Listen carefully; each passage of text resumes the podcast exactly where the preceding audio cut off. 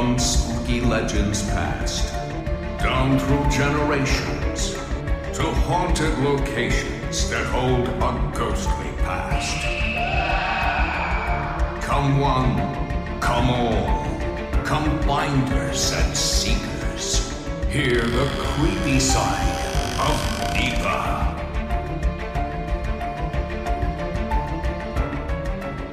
Welcome to the creepy side of NEPA. I am Dan Kosloski. I'd like to take this time to welcome all new listeners and also our repeat loyal fans. If you haven't already, please take the time to like, subscribe, or follow the creepy side of NEPA on whichever podcast platform that you're listening to us on. And also be sure to follow WNEP's Creepy Side of NEPA on Facebook. That is the best way to always keep up to date with the latest show information. We have a very interesting episode planned for you tonight. Our guest tonight is Shannon Jones. Shannon is author of Susquehanna Lore. She has been collecting stories and legends all surrounding the Susquehanna River. Shannon, welcome to the show. Hi, thank you for having me. Oh, you're very welcome. Thank you for joining us. So, Shannon, I know the Susquehanna River is a very large river throughout our viewing area, and most people can relate to it but I haven't really heard too many legends or stories surrounding it.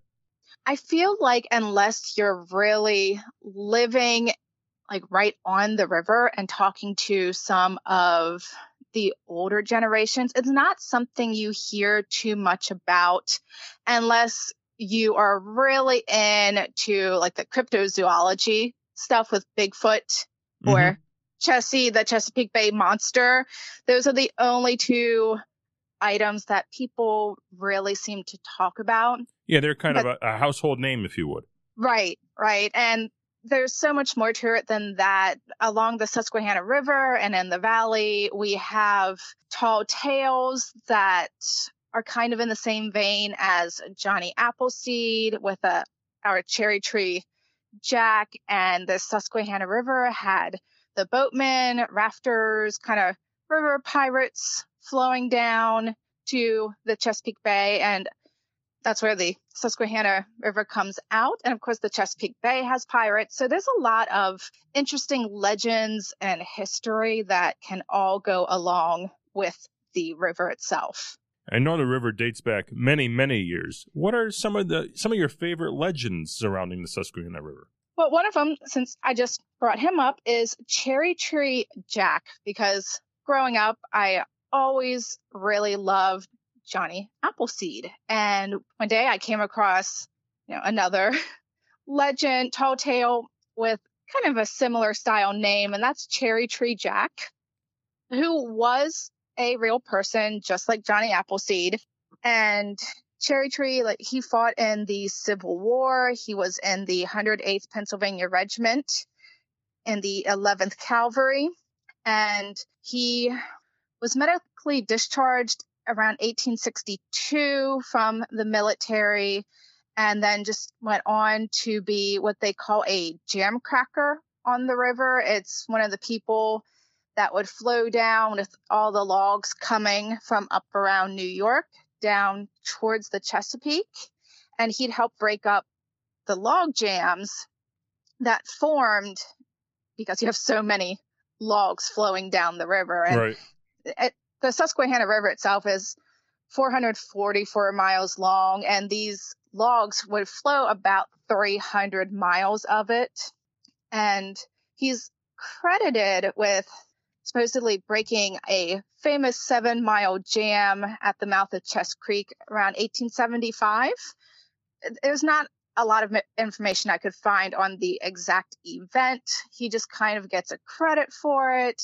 And then Henry Wilson, who wrote Pennsylvania folk songs. He wrote a song about him and breaking the jam. So it's it's just kind of neat the whole way around and not something most people I think would have heard about. Now, was he located right down there by the Chesapeake Bay? He flowed down to the Chesapeake Bay. His um, seven mile jam happened at Chest Creek, and he is buried in Cherry Tree, Pennsylvania, which goes along with his right. name of Cherry Tree. And that's where a lot of the jam breakers are supposedly buried. They're all together there. And the uh, rafting and logging on the river was pretty big until around the early 1900s, and then it fizzles out. Yeah, that's something we not hear of today. No, not at all. It there was a story that I read in a local newspaper where in the 1930s a group of people tried to recreate rafting down the river like the men used to do with the logs, mm-hmm. but it didn't go well and the raft tipped over and everybody fell in the water except for two people. And then they gave up on it. And the raft itself floated all the way down to Fort Hunter and Harrisburg. Oh, so the raft but, made it way farther than the people did. Yeah, yes. Yeah, the people gave up and the raft just kept going down to Harrisburg. What are some of your other favorite stories? I know there's some more on the creepier side also, isn't there? Legends? Yep, there's a few creepy legends and a lot of these legends we have to give original credit to a historian named Henry Wharton Shoemaker who went around in the early like 1900s collecting a lot of the oral traditions. So when I started researching the legends, I looked at the basis of some of his stories and then dug deeper into the history. And one of my favorites from that is the Siren of Loyalsock Creek. Loyalsock is a tributary of the western branch of the Susquehanna River. So a little further up from the Harrisburg area. Mm-hmm. And there's a couple of different versions. The first version I ever heard of, supposedly, the story dates back to the 1850s when there's a mm-hmm. lot of rail workers coming through the area and they were seeing this woman in the creek and she would she they call her the siren because like the sirens in Greek mythology, she sings and lures men into the water to drown. And the first story I heard said that it was a Native American woman who is the siren. But considering the date of 1850, it doesn't really work for the history of the area. And then I heard another version that said it was a immigrant family whose daughter was murdered by one of the rafting men on the Susquehanna River.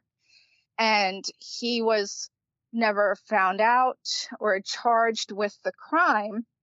So her ghost kept reappearing in the creek where her body was left and singing a very beautiful, luring song to bring in the other men rafting on the river so she can drown them in retaliation for her own death. Yeah, I was almost going to say it almost sounds like some type of revenge she's trying to go after. Right, right. And usually when you hear a story of female who died, it's I found usually it's linked to a murder or something really, really tragic. And then luring the men in, it's like, well, I guess we can assume that her distaste of men is linked to her death. But it's definitely interesting. Yeah, I agree. Definitely, anytime you look back on history and find the legends and how they all started, I find that very interesting. Me too. And I also like looking at the legends. And when we talk about folklore, it is a mix of legends, ghost stories, and even cultural traditions. And I find the ghost stories really neat as well, besides the legends. And then looking into, well, this place is haunted, what could have happened that caused the haunting, who could be involved. This story, it's a ghost and a legend. There's not much historical documentation besides the oral history. Right. And every and, legend we look back, there's some there's some piece of history that it all started from. Right, right. And another one that kind of ties into this one is there's also a water witch story that ties into the Susquehanna River. Before you start, though, what exactly yes. is a water witch? So, in terms of the legend, that's how it ties in. A water witch is a woman who forms from drops of water from the river and is an entity that takes the form of a human woman that looks like a person that her soon to be victim knows. Interesting, because I never I never heard of a water witch up to this point. Right. Yeah. There's a few stories that kind of tie into witches along the Susquehanna, but they're very hard to find, not normally spoken about. I think actually I think I know of two, and this is one of them. So they are very rare in terms of the folklore for the area. And uh, this particular water witch, Mm-hmm. uh, in Shoemaker's book, he talks directly to an older man who claimed to have seen the water witch. He was out hunting and he said he was just laying there on the ground resting because he wasn't doing well with hunting. He was trying to get bears. And from everything I've ever heard, they are notoriously hard to hunt. And from kind of the corner of his eye, he saw leaves blowing in the wind and it looked like it started to take the form of a person. And as he watched, you had the leaves coming in, the wind, water droplets from the river, and they formed a beautiful woman with, he said she had like chestnut curls and blue eyes. And as he put it, a very feminine, pouty mouth, like pouty and beautiful. And he really got into the description of her. He said he went on to tell her how beautiful she was, how he fell in love with her instantly. She reminds him of somebody that he knows. And he asked the figure, he's like, Are you the soul of that person that I know? And the witch laughs at him and says she is not, but now she has found him and trapped part of his soul in the river with all of her other souls.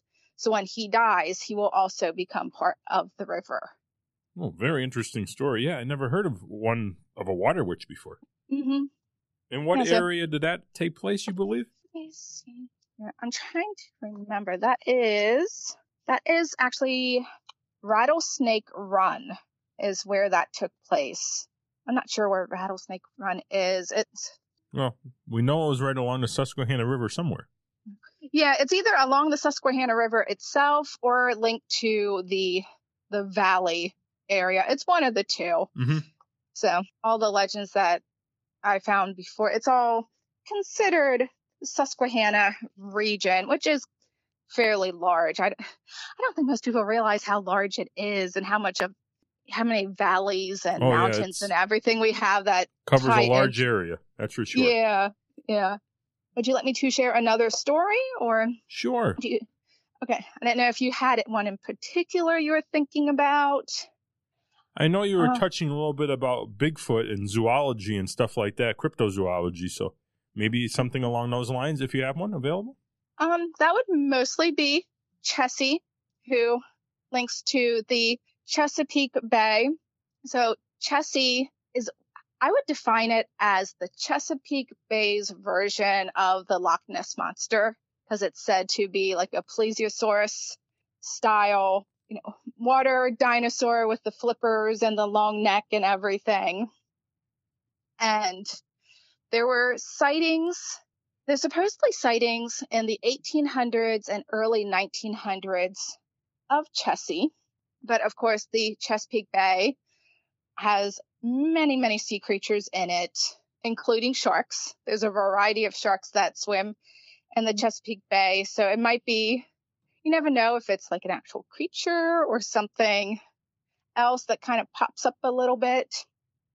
But going with that, I have a kind of fun personal story that ties into it because my family, when I was a kid, they always used to go boating on the Chesapeake Bay. We'd drive down overnight and we would go crabbing for blue crabs. And it was this really old fashioned way of doing it where you have a stick, rope tied to the stick, tied to a piece of chicken, and you throw it in the water And then when you feel something tug on it, you have to churn the piece of wood so that the rope starts coming up and twisting around the log.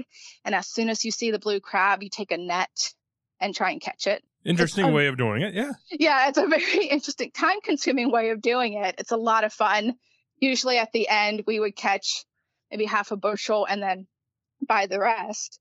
But one day we're out in our little boat. It was a little motorboat that if it broke down, you could row it back to the shore. And my grandfather kept sticking his hands in the water to wash off the chicken juice. And every time he did, we could see this big brown hump of something rise up out of the water and go back down. And it did it twice. And we just could not figure out what it was. It didn't have a fin on the back like a shark. It looked too big Right. to be a turtle. Still have no idea what this was. It was just a big brown hump that rose up and went back down. But we were pretty near shallow water, so I would not think that it was actually Chessie. Chessie, I would believe would be a little bit bigger. You would think you never know, but you would think so. Yeah. Right, right. Other than that, uh, when it comes to Bigfoot stories, it's usually along the lines of you have to have sightings there. It's the woods, it's the mountains along the Susquehanna. Something has to be out there. But I've I've never seen anything. I had a few people come on and talk about Bigfoot in the past, and it always seems that Bigfoot, for some reason, follows power lines. I'm not sure why. That's what I heard, though. Interesting. I don't know if he uses it as a way of direction, if they're attracted to it of some kind. That I can't say, but that's what they were telling me in the past. That's interesting. Yeah, um, where I live, because I live along the Susquehanna River, kind of probably towards the middle of it, hmm and it's also next to the Appalachian Trail. So I would think that Bigfoot would be up around the trail area and the mountains, just chilling out. I mean, we have Yeah. black. We have black bears and everything, so a big hairy animal moving through the forest. Not out of the question. Right, right. We probably just think it was a bear running through. Now, is that how you got your interest on the Susquehanna R- River, living right next to it, and all the stories surrounding it? partly my interest in folklore and ghost stories actually date back to the 90s when I discovered Mark Nesbitt's Ghost of Gettysburg books. Okay. And that really hooked me into Ghost itself. And I loved fairy tales. And when you dig into fairy tales, there's a lot of interesting cultural ideas and folklore that come from them. And between all of that, I gained an interest in folklore and then moving into folklore that a lot of people don't seem to talk about or pay attention to, like the Susquehanna River, or even the part of the river I live on is linked to the Appalachian Mountains. And there's a lot of folklore with that too. And it's not always things that you hear about. I think if you live outside this area, Yeah, Oh, people and- that live right here sort of take it for granted, or a lot of the stories have been lost throughout the years because nobody ever wrote them down. right, a lot of things have been lost. And also just kind of going off talking about the mountains and kind of the more crypto zoology kind of things. It reminds me of how in Chickies Rock area, which is between, it's kind of near Columbia, Okay. and in the, the Lancaster County area. And they have these little creatures called the Albatwitches, which are little creatures that throw apples at you as you're walking the hiking trails. Interesting. Now, when you say little creatures, do you have any description of them? Uh, let me think if I do. I'm just trying to think. Are they like a like a monkey kind of per thing creature, I- or I almost think that they were described as little monkey type creatures. okay? but let me remind myself here. I pulled out my books to keep them handy so I wouldn't forget anything as we went along. Um, of course, I don't see that I noted anything about the Albatwitches. I did note the local legend about a old woman who supposedly lived on the land that later became Chickies Rock Park. And she was forced from her home, possibly due to the iron furnaces in the area, because when an iron furnace goes up, it becomes an entire community itself. They cut down all the trees to use at the furnace. And in retaliation of having to move from her home, she cursed the land. No, this was the And- same land where the I forget the name. I'm sorry, Alba Chicky, Yeah, the Al- Albatwitches. Alba witches. This is the Yeah, same the land where they were seen. Yes. Yep. Okay. The Albatwitches of Chickies Rock. You have the little, I always heard them described as creatures that throw the apples. And then you have the old lady who cursed the land. So I wonder if something to do with the curse. It could be because the land itself does have a lot of tragedies that happen there. Uh, at one point, there was an amusement park set up in the Chickies Rock area. It was supposed to be a peaceful recreation area, and it ended in 1896 when one of the trolley cars that they had for the amusement park crashed on its way to the nearby town of Columbia and it killed six people. Well, yeah, that sounds So- tragic. Right. So definitely whatever was whether somebody cursed the land or not, it does have a lot of weird and tragic things that happened. And people say that there are a lot of hauntings that go on in the park with canal workers who worked the because Susquehanna River, we have the canal that runs for a lot of it and um, according to like, newspapers and history, a man was killed in a riverboat accident in the on the river just outside the park. And